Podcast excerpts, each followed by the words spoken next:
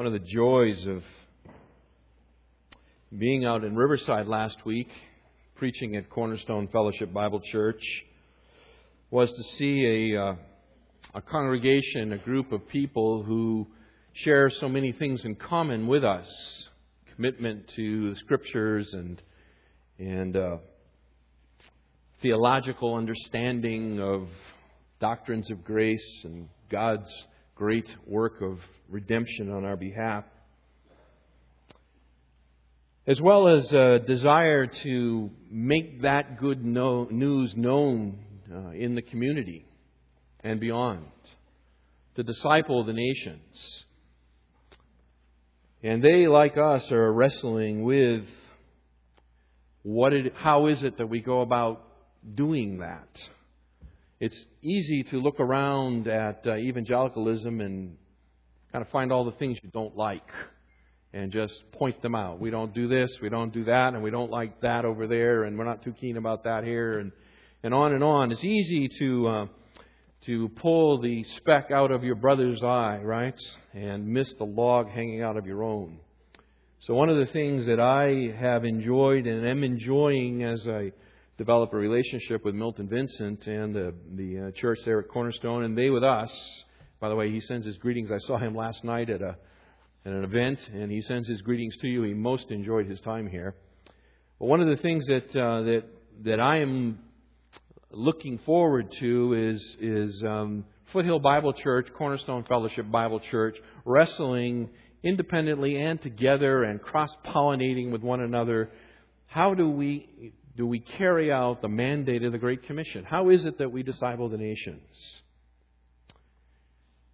We are uh, fast approaching Easter. It's coming at us quickly. We don't get a lot of cultural uh, advance warning like we do with Christmas, right? So it can tend to sneak up on us. Uh, yet, Easter is the great day, is it not? It is the day of victory uh, for all that Christ came to do. And yet, so many times it sneaks right up, and boom, it's Easter Sunday before you know it, and, and then it's gone again. And so uh, this year, uh, to try to help us uh, not to have it sneak up on us uh, so quickly, and to provide opportunities for you, for this fellowship, to uh, engage our community, to engage your neighbors, your friends, your family members, co workers, and so forth, there are a number of Easter activities that are coming, and so um, be aware of that. Uh, Easter, or excuse me, Palm Sunday evening, April the 1st, the uh, Masters Chorale will be here. Some of you were here, uh, was it two years ago, Ron, that they were here? Yes. So they will be here singing that evening, the Masters Chorale, and it'll be, the music is fabulous.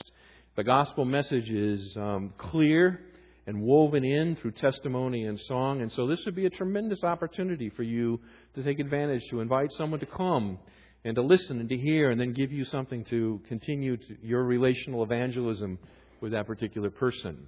We're also planning a uh, Good Friday service, so Friday evening. That would be uh, April the 4th, I believe, uh, Friday evening. So that would be available to you as well. And then, of course, uh, Easter Sunday morning will be a time when um, when we will celebrate the resurrection together. And uh, there is a group of people working very diligently right now. And I don't have all the details to give you, but let me just tell you that it's going to be a glorious day of celebration, and you will want to invite your friends to come and to be part of it all, okay? So, this is part of what it means to diligently pursue Christ and courageously proclaim Him. In the New Testament, one of the more frequent metaphors we encounter to describe the church is a body. The metaphor of a body. It occurs over and over and over again in the New Testament. In uh, chapter 12 of Paul's letter to the Corinthians, he gives us an extended treatment of that metaphor, doesn't he?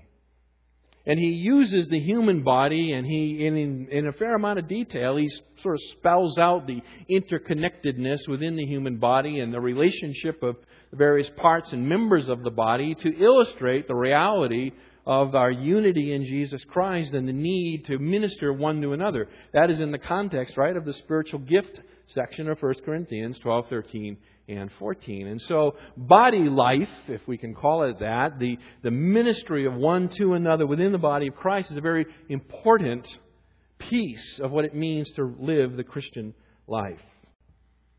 We here at FBC are a body. We are a body, and the way we relate to one another speaks volumes about our belief and understanding of this key New Testament doctrine.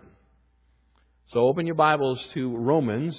This is my favorite expression and will be for many, many months to come. Open your Bibles to the book of Romans, okay? Chapter 1. If you are using a Pew Bible, that's page 1125. And let me read for you uh, Romans 1, beginning in verse 1. I'm going to read all the way through verse 15, although we are not going to make it all the way to verse 15 this morning. Um, you know what was really neat at uh, Cornerstone? They have two services. The reason they have two services is because the, the building that they rent is not big enough to, to fully accommodate the congregation. So there's two services, and and you um, you get to preach twice. And the, the neat part of that is that you can correct all your mistakes in the second service you know, all those slips of the lip, you can uh, you can go back and have another uh, whack at it. So, but uh, I rejoice in being able to address everybody at one time here. Anyway, Paul, a bondservant of Christ Jesus, called as an apostle, set apart for the gospel of God, which he promised beforehand through his prophets in the Holy Scriptures concerning his Son, who was born of a descendant of David according to the flesh who was declared the Son of God with power by the resurrection from the dead, according to the Spirit of holiness, Jesus Christ our Lord, through whom we have received grace and apostleship, to bring about the obedience of faith among all the Gentiles for his name's sake, among whom you also are the called of Jesus Christ. To all who are beloved of God in Rome, called as saints, grace to you and peace from God our Father and the Lord Jesus Christ. First, I thank my God through Jesus Christ for you all, because your faith is being proclaimed throughout the whole world. For God, whom I serve in my spirit in the preaching of the gospel of his Son, is my witness as to how unceasingly I make mention of you, always in my prayers making request, if perhaps now at last, by the will of God, I may succeed in coming to you. For I long to see you in order that I may impart some spiritual gift to you, that you may be established. That is, that I may be encouraged together with you while among you, each of us by the other's faith, both yours and mine. And I do not want you to be unaware, brethren, that often I have planned to come to you and have been prevented thus far, in order that I might obtain some fruit among you also, even as among the rest of the Gentiles. I am under obligation both to Greeks and to barbarians, both to the wise and to the foolish. Thus, for my part, I am eager to preach the gospel to you also who are in Rome. Paul introduces himself in the first six verses with a rather lengthy introduction that we have spent a lengthy amount of time with. He now continues here with a standard form greeting, standard that is for the New Testament time, in which he will address those to whom the letter is sent.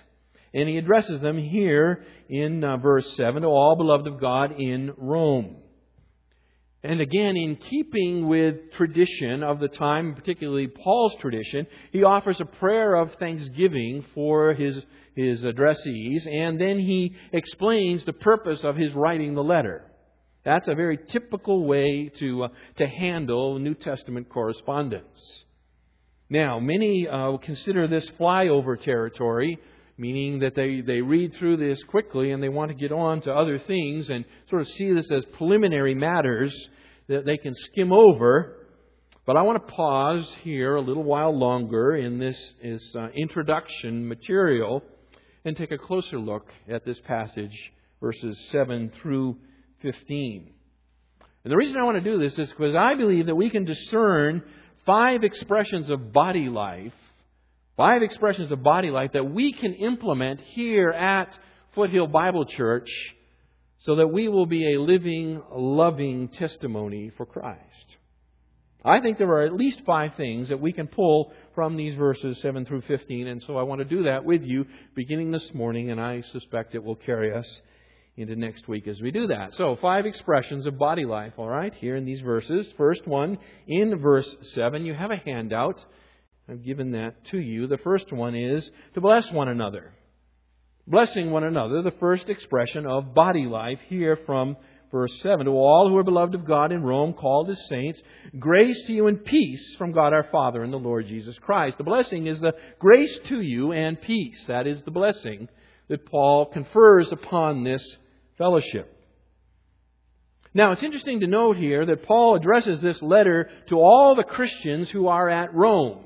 This letter is not specifically addressed to the, to the leaders of the church in Rome, nor is it addressed to those individuals that he calls out by name in, in chapter 16, right? You remember there that he calls out so and so and wants to send his greeting specifically to certain individuals. But here, the letter is, is a wide open letter.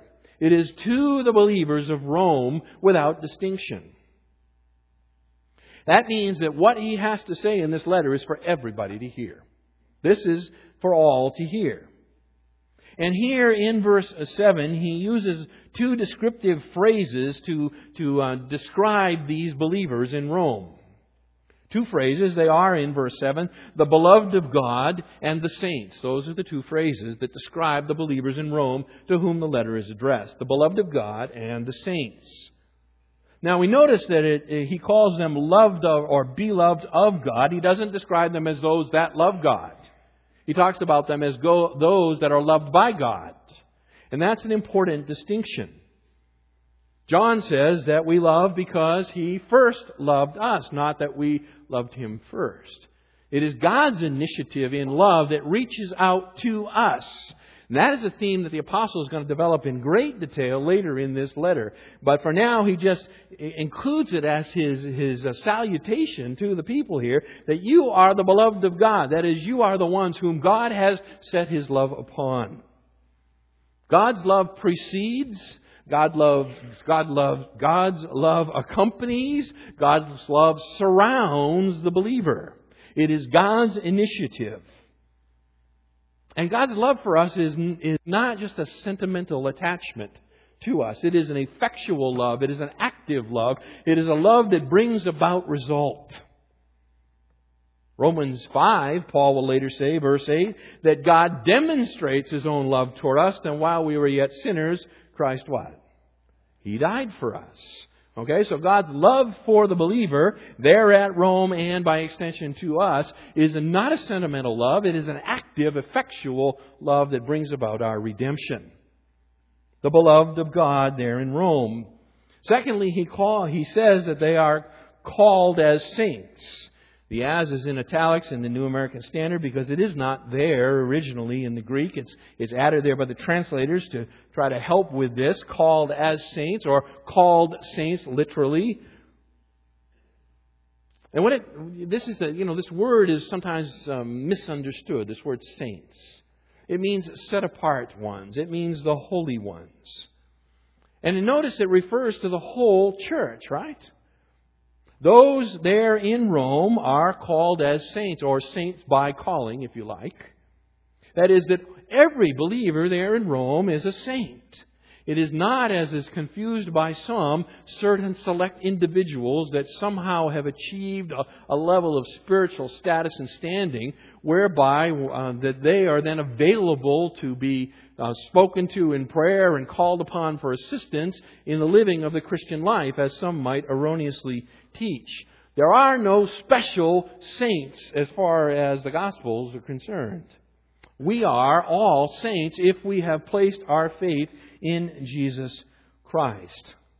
Saints by calling. We are the set apart ones. We are the holy ones. Holy not because of any virtue within us, but because of the righteousness of Christ applied to us by faith.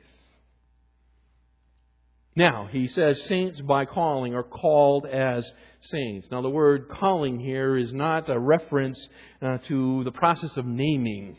Okay? I'm, um, people call me David. That is my name. That's not what he's talking about here. It is not just a name. He is referring, when he talks about calling, to the effectual grace that God um, uh, um, pours out into a person when he calls them to himself, when he summons them from unbelief into belief and grants them life in Christ.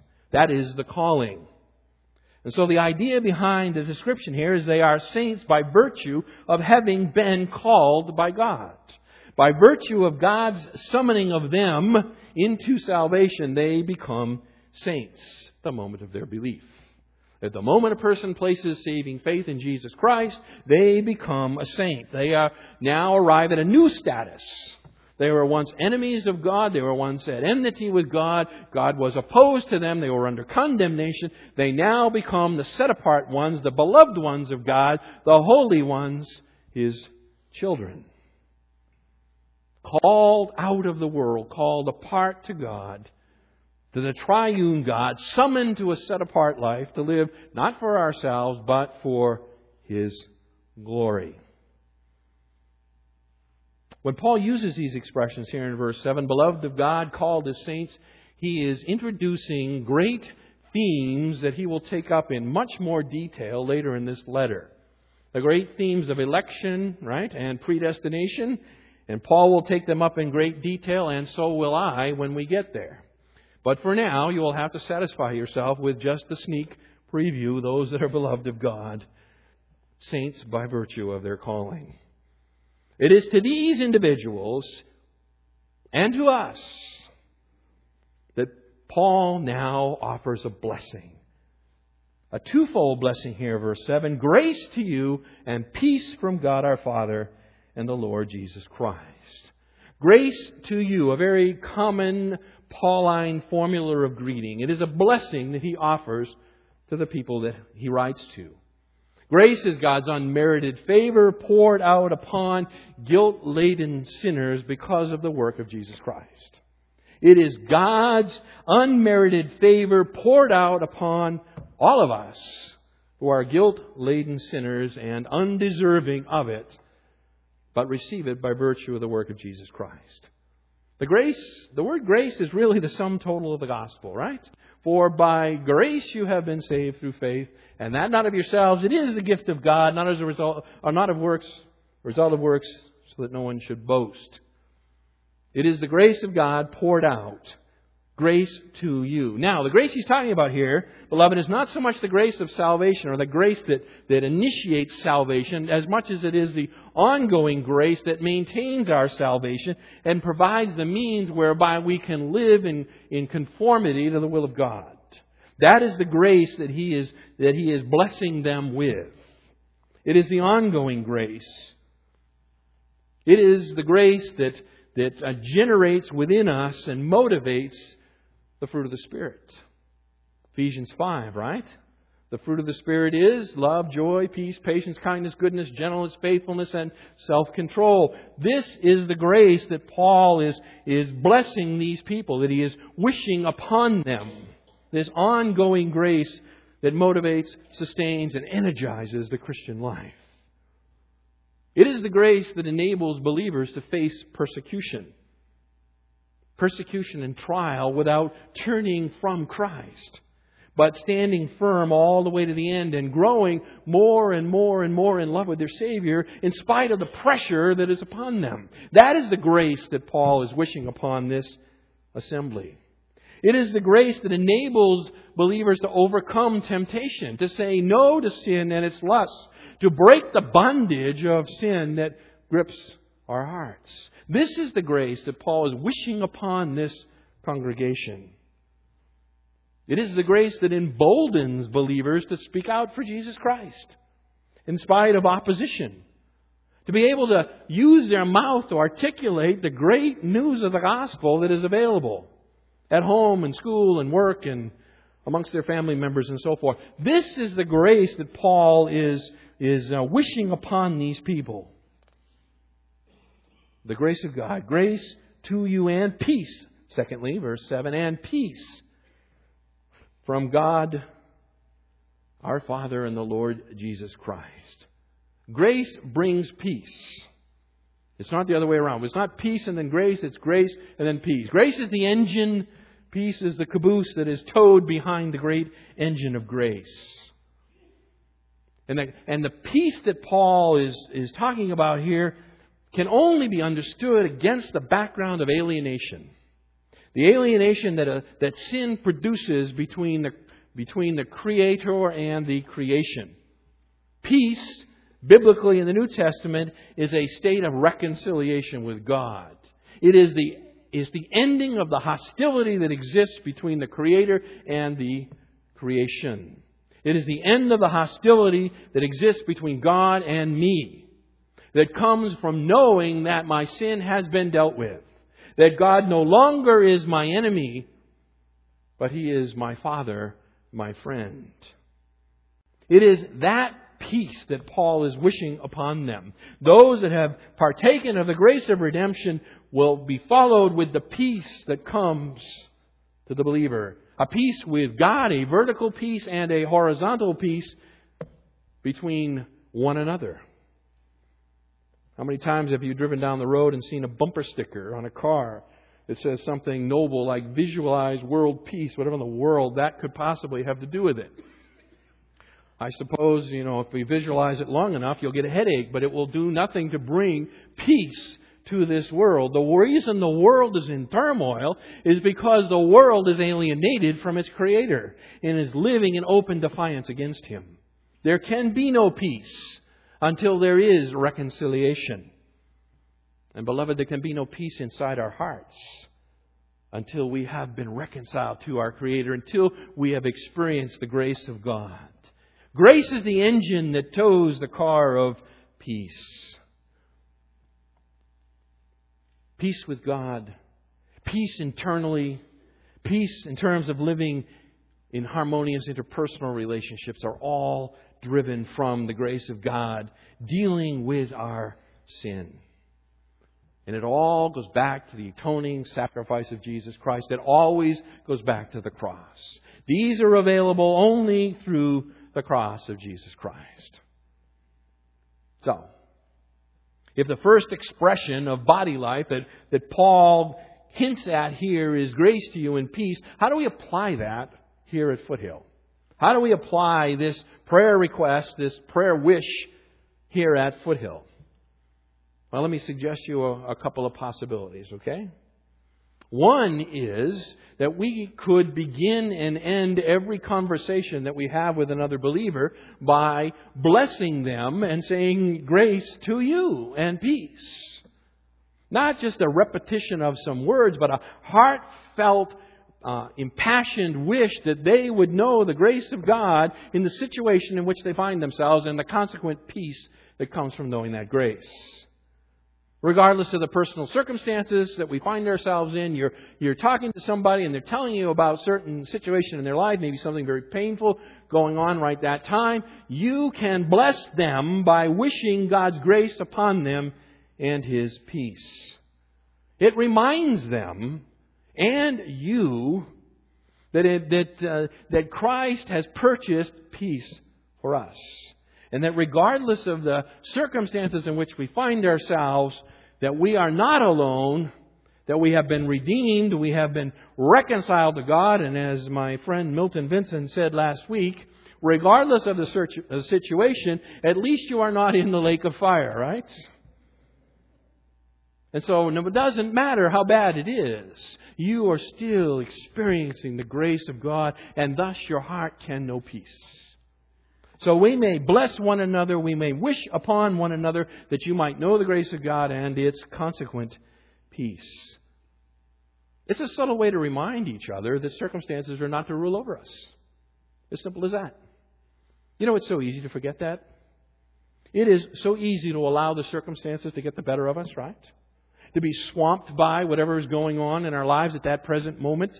Difficulties at work, problems at home with the kids, marital problems. You've got a neighbor who's hard to get along with. You've got, you've got a financial concern. The car breaks down. There's not enough money to get it fixed, and on and on it goes. You go to the doctor and he tells you you have six months to live, whatever it may be. It is easy to be overwhelmed by those circumstances.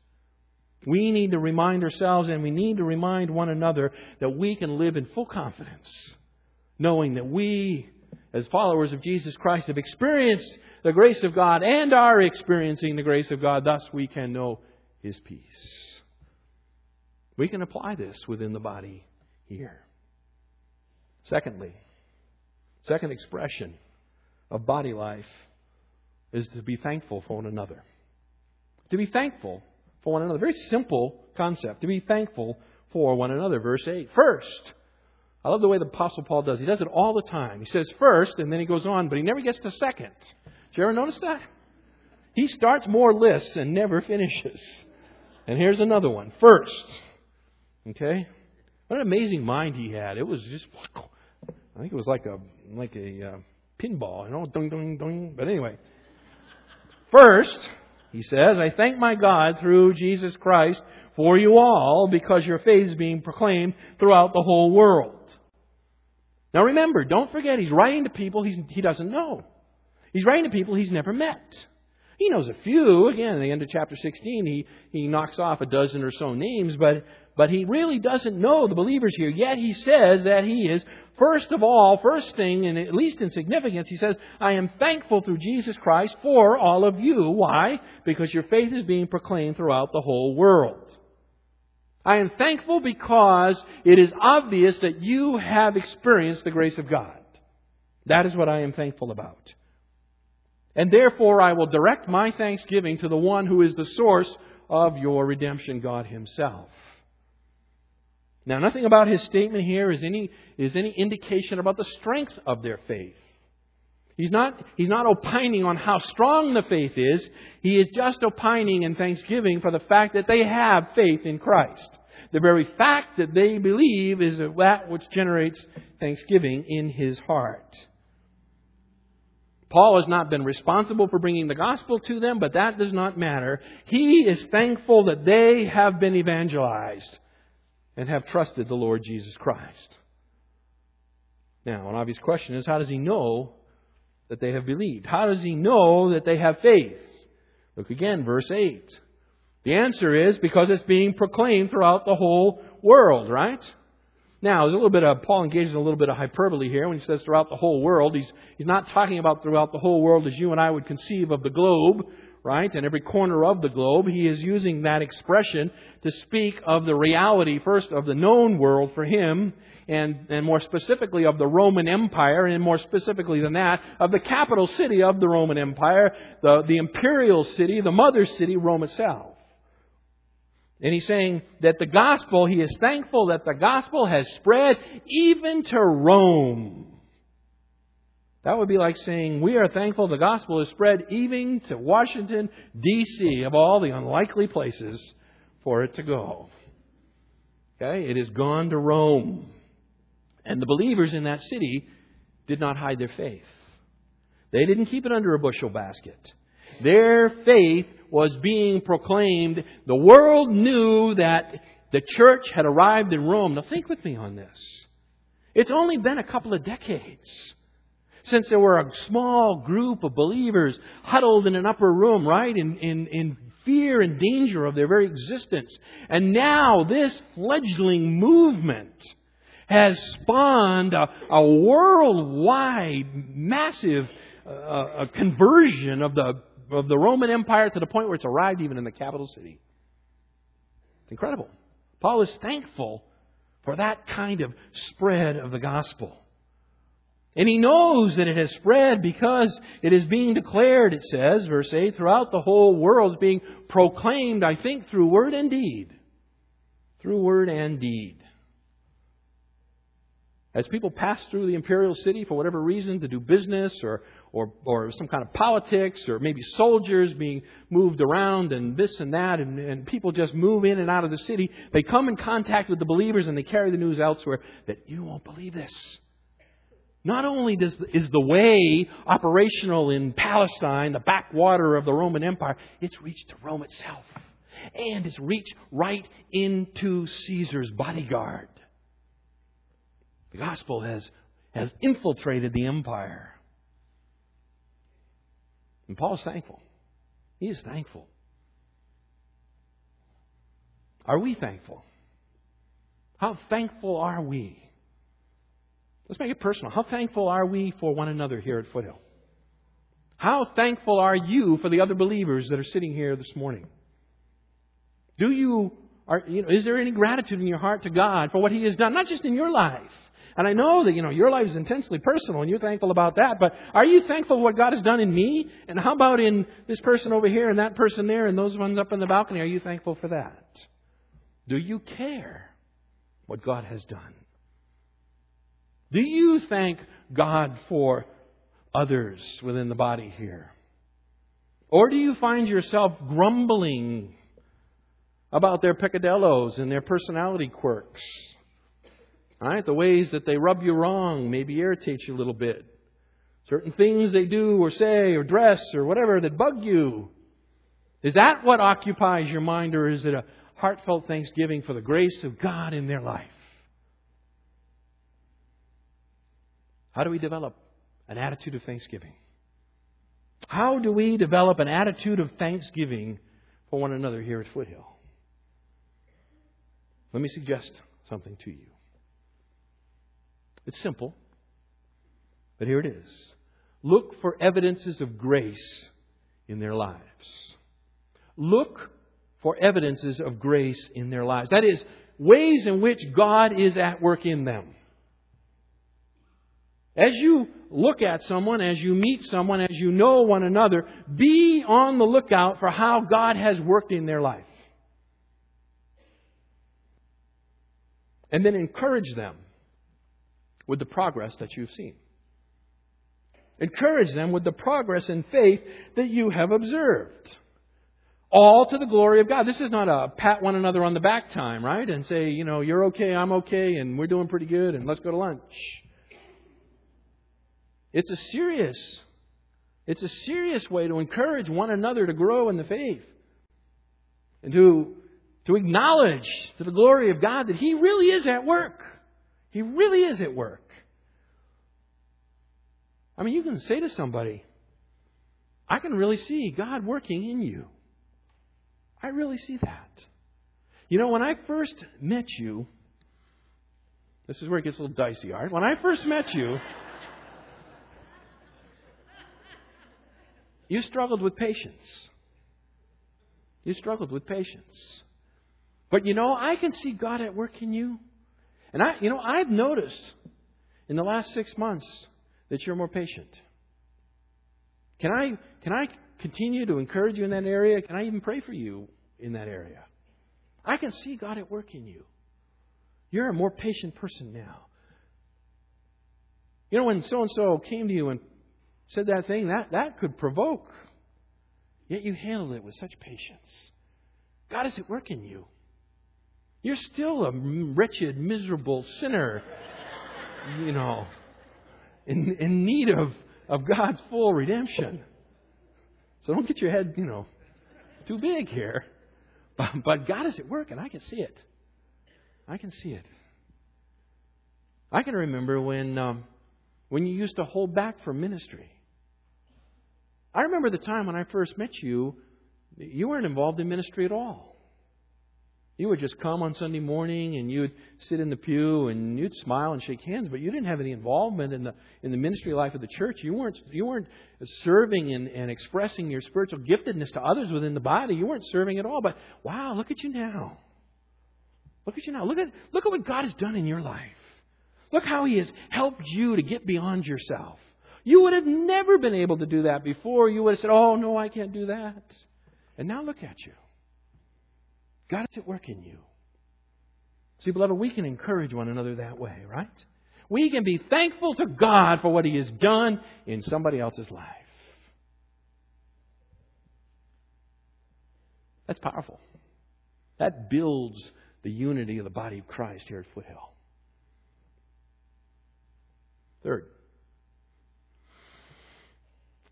pray for one another. Pray for one another. Verse 9. For God, whom I serve in my spirit in the preaching of the gospel of His Son, is my witness as to how unceasingly I make mention of you. Paul's praying for the believers at Rome. That's it. I mean, it's that simple. The expression of body life is that Paul is praying for the believers at Rome. That's amazing. He doesn't know them, yet he's praying for them. And he wants them to know that he's praying for them. He even takes an oath here. Did you see that? I mean, this is incredible. Paul takes an oath to them to, to certify the reality that he really is praying for them. He's not just, you know, this is not happy talk. He's not just blowing smoke up their nose. He's, he's saying, I really am praying for you. And he calls the omniscient God as his witness that he's really doing it. He wants these people to know how earnestly he is praying for them. God, whom I serve in my spirit. That, by the way, is a that's a mysterious phrase. Whom I serve in my spirit. You get about 15 commentaries and get 20 opinions on what he's talking about there. Okay? I'm not sure. Maybe it means his inner self. That kind of worked the best for me. Paul's saying in, in, in his inner self, he's serving God, right? In the preaching of the gospel. That's how, that's how wrapped up he is in that what he's been called to do. But he calls this omniscient God as his witness to the truthfulness of his statement. And he says to the Romans, and he, and he uses two words here, right? He says unceasingly and always, um, verse 10, beginning of verse 10. That his prayer is unceasing and it's always. Now, I think in context here, he's not talking about that 24 7 he does nothing but pray for the Roman church, the Roman believers, okay?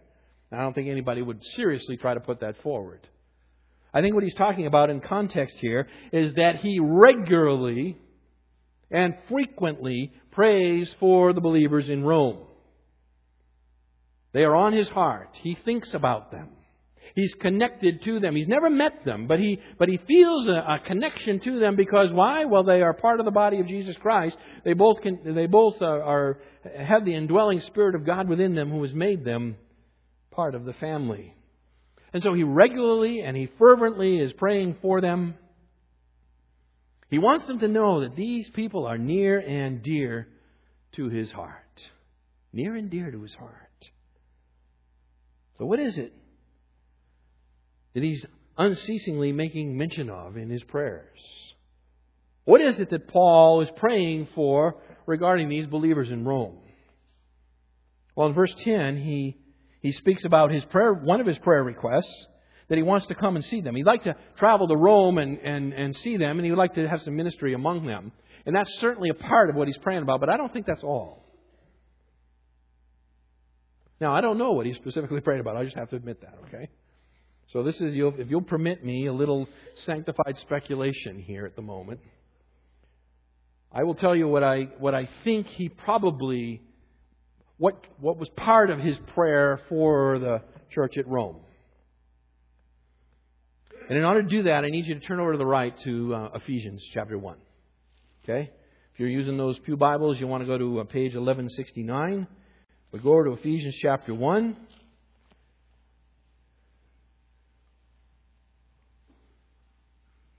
And we have there a, a written sample prayer from the Apostle Paul. There are, uh, there are a number of um, prayers contained, Paul's prayers contained in the New Testament.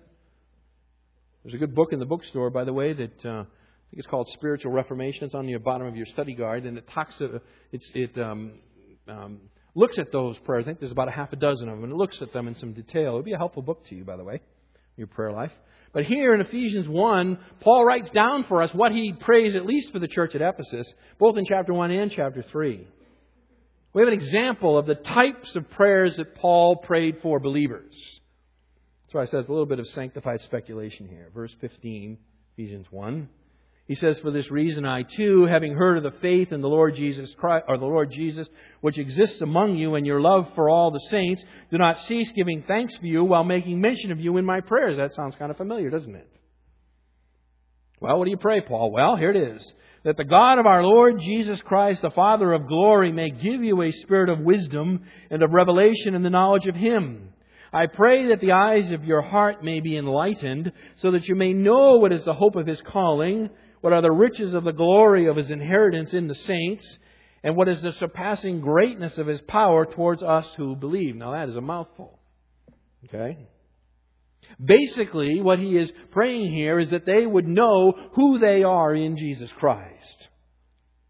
Verses 1 through 14, Paul lays out the great theological truth of who we are in Christ. Right? Beginning verse 3 through 14, one big long sentence that he speaks of God's work of predestination and election and, and adoption and all the great doctrines of salvation. And then he says that I pray that you might know who you are, that you might understand who you are in Jesus Christ and what he has done for you. And over in chapter 3, beginning in verse 14, we get another example of his prayer.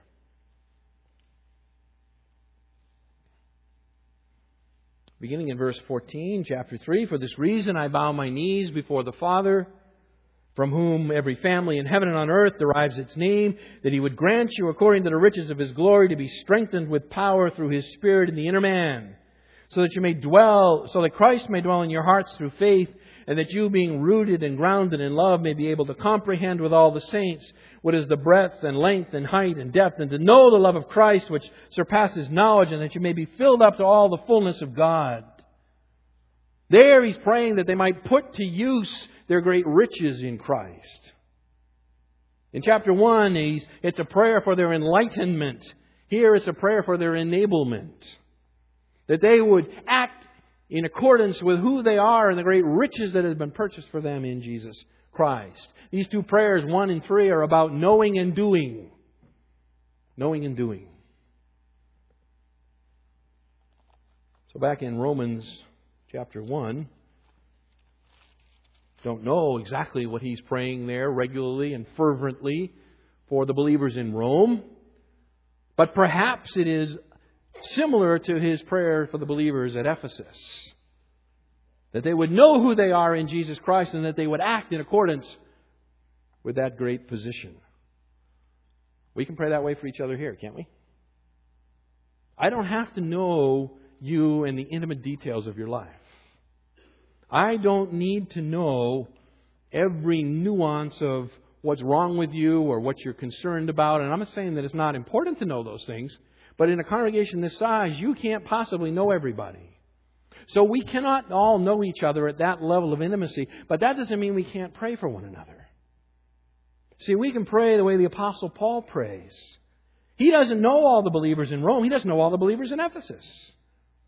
But he still prays for them. And we can pray in the same way with the same kind of confidence if we pray along those similar lines. We can pray for one another that, that we would know who we are in Christ and that we would act in accordance with our great riches that Christ has purchased for us.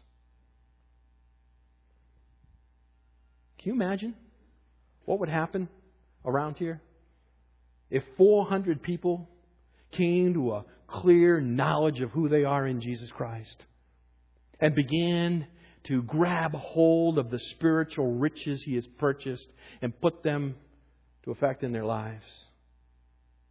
We might actually reach this city for Jesus Christ. You know what? We might actually reach this city for Christ if we began to act in accordance to who we really are in Christ. We can pray for one another. You can pray for me, I can pray for you. We have a picture directory. We can work through a picture directory. Add it to your devotion time. Add it to your family devotion time. One of the things that impressed me years ago when Dennis Wilson and Scott Collins and I had opportunity to go down to Brazil and spend some time with Dan Hubiar down there was that Dan had our picture directory from Foothill Bible Church, half of which he didn't even know the people. And as part of their evening devotions together, they would pray page by page, picture by picture through that directory. Beloved, we can pray for one another. And as we pray for one another, God will answer those prayers and things that are powerful will happen in this place. We will be drawn together in a unity and a love and a bond that will be so appealing to the world outside, they'll be banging the doors down to come in and get a piece of it. We're going to reach this community for Jesus Christ. And we need to love one another. By this all men you will know that you are my disciples if you have what? Love for one another. Love for one another. This is a tangible way that we can express that love for one another. Well, that's three. Two more to go. Do I even have a second service? You come back and I give you the other two. All right? You'll have to come next week for those. Maybe you're with us uh, for the first time this morning. You're walking in on this, and I'm glad you're here. You're not here by accident. The providence of God in your life has directed your steps. You're here. We're glad you're here. We'd like to minister to you this morning. Maybe you don't know the Lord Jesus Christ in a personal, saving way. You know of Him, you know some facts about His life. You may even believe what you know. You may believe that He's the Son of God and that He came to earth, born of the Virgin, that He lived a sinless life, and then willingly surrendered Himself, as the prophet Isaiah spoke of in Isaiah 53, right? That, that He surrendered Himself. There was no guilt found within Him, yet He surrendered Himself up to a brutal crucifixion. And that upon Him, His Father poured out His wrath, His accumulated fury against a a creation that was living in open defiance to him. You might know that and you might believe that. But if it's only in a general sense, if you have not personalized that, if you have not come to the place in your life where you are willing to humble your heart before Him and, and recognize to Him that God, I am the one who belonged on that cross. That the anger and wrath that was poured out on Christ was mine and that I do belong in the lake of fire. That's where I should be even at this moment.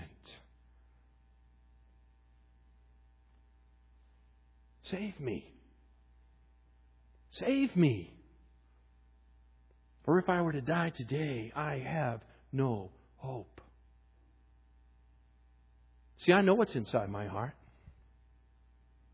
I know the wickedness that lodges there the unrighteous thoughts, the lust, the greed, the perversions. And I know when I die, I'm going to have to give account for them. The Bible says it's appointed unto man to die once, and then the judgment. There is an accounting. And I know that I cannot stand. I've got nothing to offer. What am I going to give the Creator in exchange for the sin of my soul? What do I have of value to offer Him? I've got nothing. I am broke, bankrupt, corrupt. Anything I even were to touch to try to offer to Him as a gift would be contaminated by my own defiled hands. I've got nothing. I need a righteousness outside of me. I need a righteousness that is uncontaminated, undefiled by fallen humanity. To stand in my place, I need another to bear my guilt and to give me his righteousness. See, beloved, and that's the gospel. There it is, right there. That by faith, I embrace the reality that God, that God man died for me all of his perfection, all of his righteousness, that perfect human life lived those 33 plus years is now mine by faith. It's credited to my bank account. And all of the overdrafts, all of the defilement, all of the sin and the disgustingness is poured out on him. A substitute who died in my place. Oh God, I know I need that. I believe. I believe. If that is your heartfelt prayer this morning, you call out to God. You call out to God. As we end the service, there will be some folks over here by this lighted cross, as there is every Sunday. The reason they're there is to pray with you, answer any questions that you might have. Maybe something that has been said this morning is mystifying to you, you'd like some clarification. Maybe there's a burning desire in your heart of something. You're not even sure exactly what it is. You just, you just know that you need somebody to talk to. Maybe there's a pain and a sorrow and a grief that's so heavy on your heart, you want someone to pray with you. Maybe you've come to the recognition that you need to follow the Lord Jesus Christ in believer's baptism, that you have postponed that step of discipleship long enough. Maybe you want to unite with the body here in formal membership and say, Yes, put me in the game, coach. I want to be part of this. Any and all of those reasons, and many, many more. You come right behind that white door. There's a, there's a beautiful room where they will take you and sit and pray with you, talk to you. We're not here to twist your arms. I couldn't convince you to come to the kingdom of God. I've, there's no one who's eloquent enough. Is a work of God alone. But if you've got something that you need to talk about, you come. Let me pray.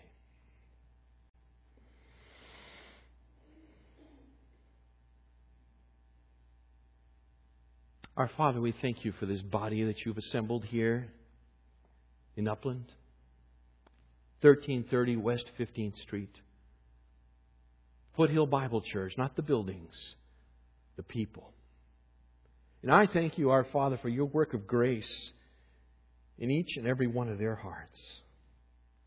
Every one of them has a story, a unique story as to how you intervened at a moment in time and rescued them from the ravages of their sin and depravity. How you opened their eyes to the beauty of Jesus Christ. How you flooded their hearts with love for Him and, and how they embraced Him as their Savior and, and how you have been so faithful ever since to walk with them through this life, day by day, moment by moment, pouring out your grace upon them, flooding them with your goodness and mercy. Everyone with a testimony. Lord, we thank you. And we do pray that we would come to a better understanding of who we really are in Christ and, and the resources purchased through Him for us that we might then take that to this community who desperately needs to hear. For your name's sake, our Father, we ask. Amen.